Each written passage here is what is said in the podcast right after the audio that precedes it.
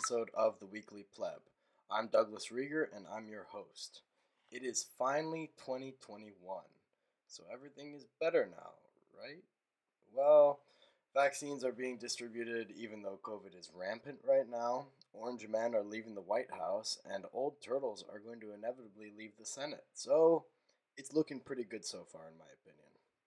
In this era of pandemics, I think it's super important that we're conscious about how we take care of ourselves and monitor our health.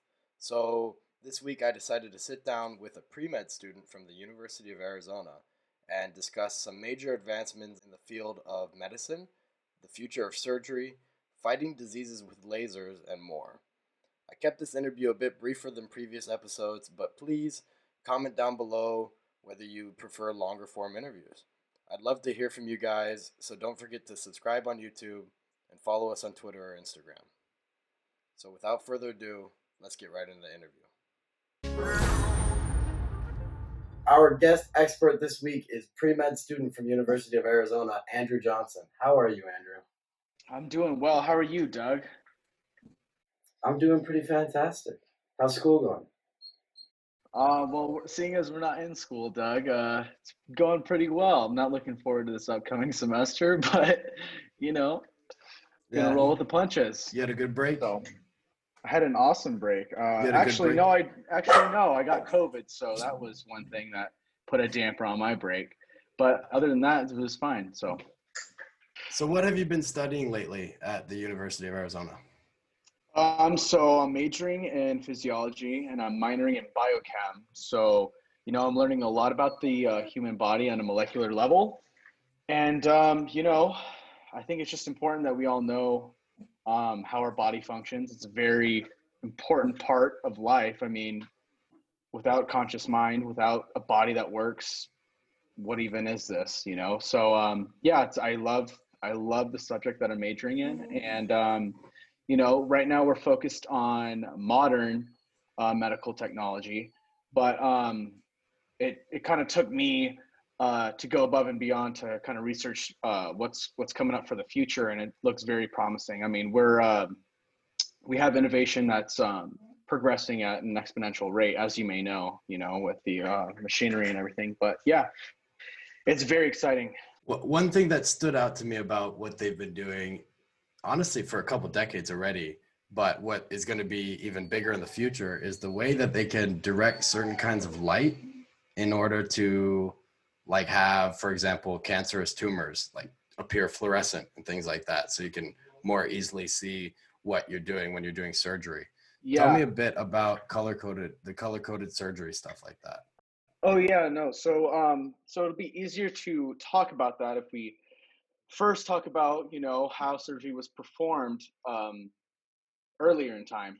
I mean, because they didn't have lights, you know, um, they relied heavily on um, the sun. So you'll see a bunch of pictures um, of actually operating rooms on the top of roofs with um, big uh, openings to let sunlight in.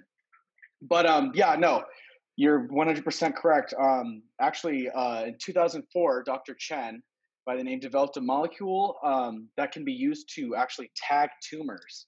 Um, it's a three part uh, molecule, right? So you have your polycation, positive, positively charged, right?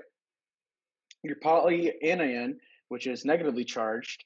And then attached to the polycation, you have the fluorescent dye, right? And then bridging the polycation and the polyanion um, you have a uh, breakable area. And by breakable, it basically means that um, it can only be broken by proteases that are um, secreted by tumors. So, do you, are you familiar with uh, protease? No clue whatsoever. so basically, it's just an enzyme that breaks down proteins. Okay. So, um, so what they'll do is they inject it into the patient's uh, vein, right? and as it goes as it's pumped throughout your body you know it goes to your heart it's pumped uh, throughout your body and as tissues absorb it um, tissue that is not cancerous or um, dividing rapidly is unable to break that molecule so the fluorescent dye is not activated and it won't be tagged But when it reaches a tumor, right, the tumor's uh, secreting the proteases, the enzymes, to actually activate that fluorescent dye. And once it does, once it breaks that linkage between the polycation and the polyanion, that polycation with the fluorescent dye will migrate to the tumor and basically um, attach to it. And what you'll see is um, under UV light, you can actually see the fluorescence, and that's a big medical breakthrough um, because um, when doctors perform surgery, they often have to rely on the pathology lab, right? So they go in, they cut out the tumor, and they think they have everything. You can't really, if you open up a human body, it's very hard to tell what tissue is cancerous and what tissue is not cancerous. So they have to send it to the pathology lab and they have to say, okay, this is good, this is not good, you need to take some more out here, blah, blah, blah. And um, so with this dye, if the tumor is tagged and you can see exactly where the tumor is and you can see how far to go, because usually um, in surgeries, um, like with cancer on a kidney, there's a general rule of thumb that you have to go about two millimeters deep into the kidney um, if it's a surface tumor, right? But that's just an estimation. You don't know how deep the, the tumor is or if it's going to come back. So with this dye, you can actually clear out the entire tumor and know for sure that it's gone. So yeah, it's very promising. They still have to make a few adjustments to it, but um, yeah, it's looking very, very, very good as of right now. So yeah. Right now, as all I've heard of with this color coded surgery is mostly for tumors, right? Mm-hmm. But I'm sure mm-hmm. eventually it'll just get more advanced, and we'll be able to shine a fluorescent light on anything we want to, right? Oh yeah, no. And just to clarify, the molecule is not an enzyme. What cuts it is an enzyme. But you are 100% correct. Um, I think they're already using it to identify nerves, which is a huge, huge thing. And I mean, if you sever a nerve, that person uh, may experience loss of feeling, loss of uh, movement. It's it's very important during surgery. So yeah, no, they uh, they I think they figured out how to um, identify just nerves, which is a big breakthrough as well. So yeah, just wait. We just got to wait a little bit more, and it'll actually be used in surgery because you know they need the light, they need instruments to to actually see the dye. But yeah. um, yeah. So I don't know if this is the same kind of technology or what, mm-hmm. but I what are they doing with lasers to try and fix AIDS? And oh, okay. okay, yeah, no. So um so when you let's say uh you have a headache, right? Not right now. Your, not right now, but let's say you have a headache. You go you go to your pantry and you take some pills out, pop them in your mouth, drink some water, and you wait. Right now, pills get the job done most of the time, right? I mean, depending on your illness and what you're taking and the dosage, but if it's correctly dosed and you take the right amount, it's it's going to work. But what people don't realize is as it circulates through your body, it's becoming more diluted, right? And in um, in certain areas like your lymph nodes, which filters your interstitial fluid um, and your nerve and your central nervous system and your lungs and all that, um, it actually um, stays there. If if if you, if you know what I mean. Um, so that's that. Like it's a big. Those are big reservoirs for um, different types of viruses and stuff like that is what i'm trying to get at um, such as hiv like how you uh, what you just mentioned um, when people take the hiv medication um, it's trying to keep more hiv infected cells dormant right and where these dormant cells reside are in the lymph nodes your lungs your central nervous system stuff like that so when you take pills and it becomes diluted, that medication that's getting to those reservoirs that I just mentioned um, isn't as effective. So, what you just said about the lasers is um, so people have actually taken HIV infected cells, right? They put them in a petri dish that is soaked with medication, right? And they take a laser, and the laser makes a hole in the cell membrane of the cell and allows medication to go in instantaneously no dilution. So you maximize that effect of the medication. And I mean, it's working obviously in petri dishes, but how do you get that to work in the human body?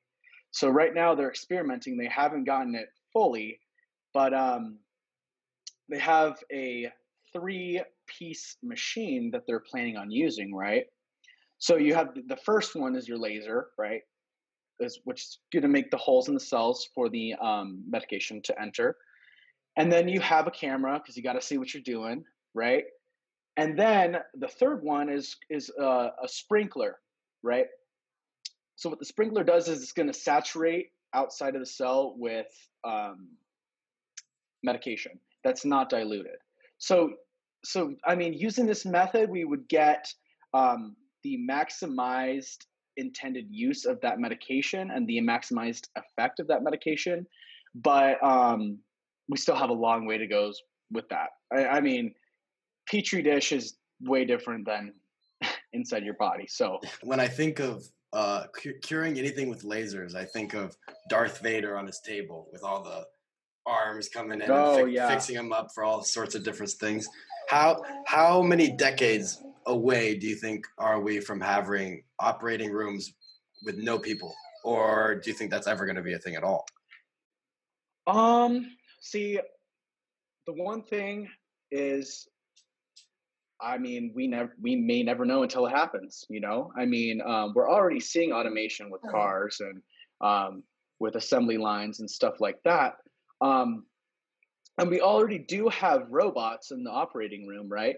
But they still have to be controlled by humans. I mean, it's hard for a conscious mind to comprehend, but you know, when something goes wrong, we think as humans that you need human thinking to solve the problem. Um, numbers in a computer is not always going to figure that out, but we don't know how advanced computers could get. So that's a very good question. I mean, no one may know right now, but we're definitely hitting a curve in um, innovation. So um, exciting, maybe scary, yes, because you know who knows what may happen if something goes wrong. We could see more fatalities, but it could also be more efficient. And then you eh, you also get into if you automate everything, what's the point of humans? What's the point of currency? And you get it's a whole different discussion, right? Yeah, yeah, that's but, the um, whole the fear of automation in general right now. Oh but, yeah, yeah, no, for sure. So you you think it's a more realistic possibility that a lot of these operating rooms will continue to have like a hybrid human robot atmosphere? You always oh, need absolutely. someone at least overlooking. Absolutely. I mean, um, I was actually just shadowing a doctor a couple of weeks ago, and I watched him perform a Da Vinci surgery. And um, everyone in the room was saying, you know, this is the future of medicine. Um, this is what most of the new surgeons are going to be using. But you also have, um, as with anything that's becoming automated, you have, um, or machine driven rather, you have the older people that want to cling to you know how they how they were taught and this is i think this gives the better results because it's hands on blah blah blah. But um yeah no for sure we're going to see more robots in the operating room in the next decade 1000% and it's it's all it's only getting better so. Do you think that automation is going to put a stranglehold on the amount of medical students that actually make it in the field? Mm, i believe so yes um, I mean, automation meaning, you know, there's no human, there's no human um, involvement. One thousand percent. I mean, uh, you're gonna need people to overlook the machines and everything, but oh yeah, no. I mean, it's very, it's kind of scary seeing, you know, if it goes to automated, then the demand for humans in that field will definitely 1000% plummet. Yeah, yeah. no. So, um, yeah even even you know even with the robots um they're looking for people that you know are able to adjust to this new way of surgery and are able to learn and are because it's a steep steep lear- learning curve. You know i've talked to some surgeons that have used this machinery and it's a steep learning curve but you know they said once they got it it was very efficient. I mean you're finishing you're finishing um, surgeries faster right? So the patient isn't under anesthesia um, for as long as they would be, you know, if you weren't using it. So there are a lot of upsides to, you know, this this robot being in the room. But um, what does that mean for for um, the other people that are employed? Yeah, yeah, yeah humans. You know, yeah. so and I mean, uh, you also have the the uh, medical assistants and you know people handing the doctor tools could that possibly uh, be automated too is another thing is because it's not as complex as you know cutting someone open and performing surgery. So if you could automate that then you're getting rid of more jobs. So yeah. And i mean i feel like part of the problem too is that i mean you would know better than i but you guys mostly work on like those plastic dummies right? With yeah. the, with the guts inside and that feels like kind of an archaic or a bit outdated way to learn the human body. So, what what kind of things have they been working on to improve the learning experience when it comes to anatomy and medicine? So, yeah, you're correct. Um, we do use the plastic models, right? Everything's color coded, but when you go to cut someone open, it's very, very difficult to tell, you know, what everything is. I mean, everything's covered in blood, everything's red. But um, and so people aren't made of plastic, right? yeah, exactly. No, one thousand percent. So typically, like in med school, um, I don't think they do it at the universities, but they'll use a cadaver human model, right? It's someone who donated their body to science, and you know they can cut them open and go in, but that's very expensive. Um, you got to have all the tools for it. You got to prepare the whole day. It could take hours. So, um, you know, there was this um, virtual dissection table that was actually made by some professor at um, Stanford. And it's a life size. I mean, it looks like if you took an iPad and you blew it up life size into um, an average human body, right? So it's it's rectangular, right? Lengthwise human body, um, average human body, widthwise average human body, and what you, they you pull it up and it's um, it's it's a human laying down, right? And what you can do is you can make um, longitudinal slices or cross section um, sli- uh, slices, and you can see you can actually see all the organs and the slicing of the uh, different structures of the body. It's very very cool. I uh, I encourage all the viewers to go check it out. I mean, um, it's called the Anatomage, and um, yeah no it's it's it's one of the biggest breakthroughs because you know you need people to learn but if you don't have the materials to learn what are you going to do? So these are um, these are pieces of technology that can be put into schools and you don't have to go looking for a body you know? You can still learn the same. It may be different because it's not an actual physical human in front of you but you know, you're the purpose of dissection is to learn um, the different structures, the anatomy specifically. Uh, you're not really going into that much physiology. So um, if you just want to see the structures, um, this virtual dissection table would be perfect. And I encourage all you guys to look at it because it, it will probably be put in med schools and um, universities here in the very near future. So, yeah. That's really cool. cool. Yeah. Oh yeah. So so what if there's one thing you could recommend to the people about health in these times of pandemics and everything about taking care of yourself what would you say um wear your mask but um physical exercise 1000% we're coming into an era where you know uh, technology is huge um, people aren't going outside as much and it, you know it does have dire effects on your health. So I encourage everyone to go out, even in the even in the pandemic, um, go out for a run. You know, keep that immune system healthy, because in the in the event that you do become infected, you want your body to be as strong as it can. So yeah, physical exercise, uh, physical activity every day. If you can't go every day, do as much as you can, and I promise you'll feel way better um, you can start your day earlier, and it just it just makes you feel ten times better. So that's what I that's what I'm giving the viewers physical awesome. exercise. Well, thank you for coming on, Andrew. It was awesome talking to you real quick. Oh yeah, no, great to be here. Um, yeah, hopefully can come on again. yeah.